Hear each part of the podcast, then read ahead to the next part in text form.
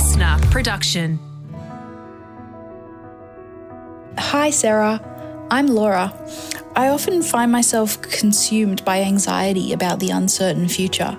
Are there specific mindfulness or relaxation techniques you can recommend to help me ease my worries about what lies ahead?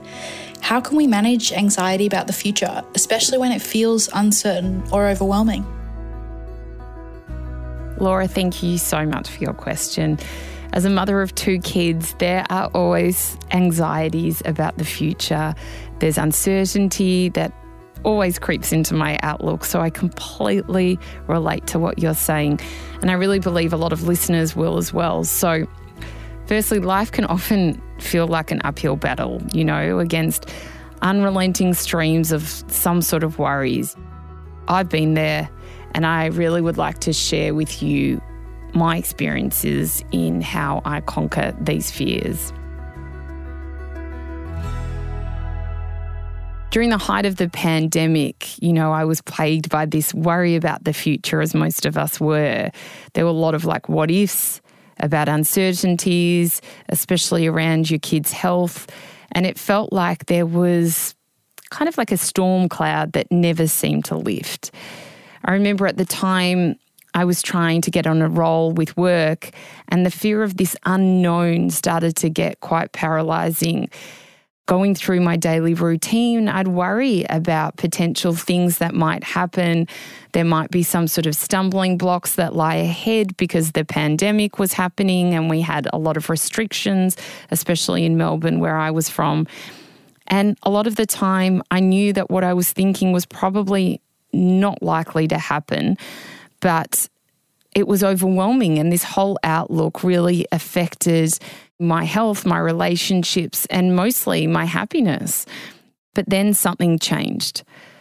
Firstly, I realized that worrying and projecting about the future was really preventing me from moving forward in my life and enjoying the present.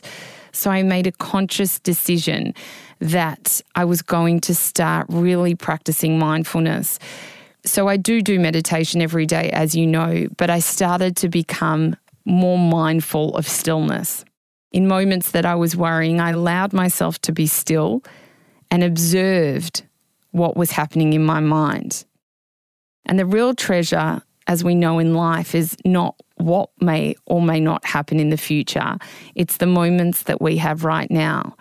So I concentrated on things like the laughter that we share with friends or family Things like seeing the sun go down and how beautiful that is, or really becoming conscious of when I'm eating a meal and the beautiful food that I'm ingesting. I also discovered that when I would take action, it gave me a sense of control over my life. And I think what would be really beneficial for you is to set clear, achievable goals, break them down into small steps, and then focus on each one as I made a lot of progress in this area, I found that the worries began to really dissipate and they weren't as consuming as what they were. Something that also is really helpful is when you're worried about something is to reach out to someone else or volunteer or do something that reminds you that the act of helping out others not only brings a lot of joy to their life but also your own. Self compassion was something that was really big for me.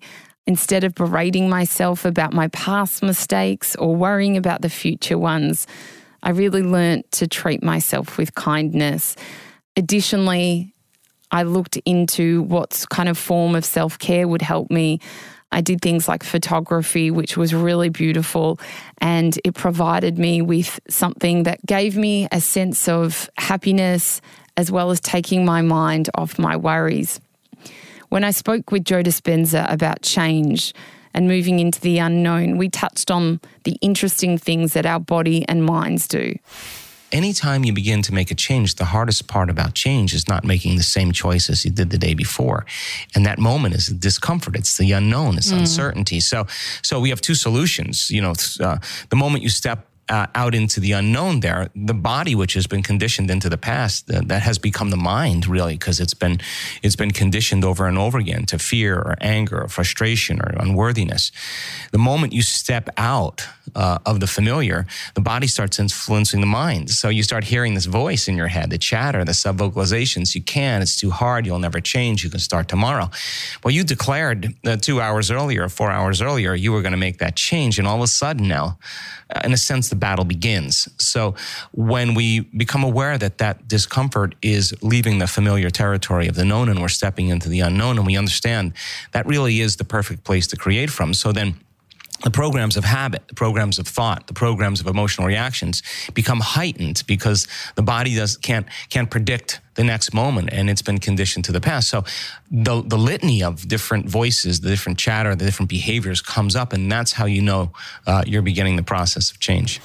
So to all the listeners out there, I completely understand that the journey to overcome worry about the future isn't a quick fix.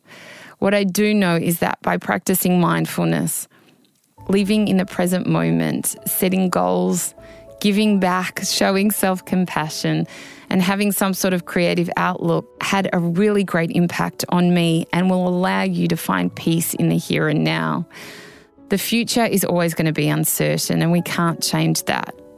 But the present is such an unbelievable gift, and that's a certain.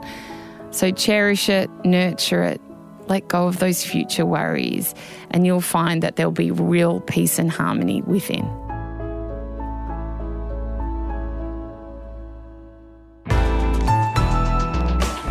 Listener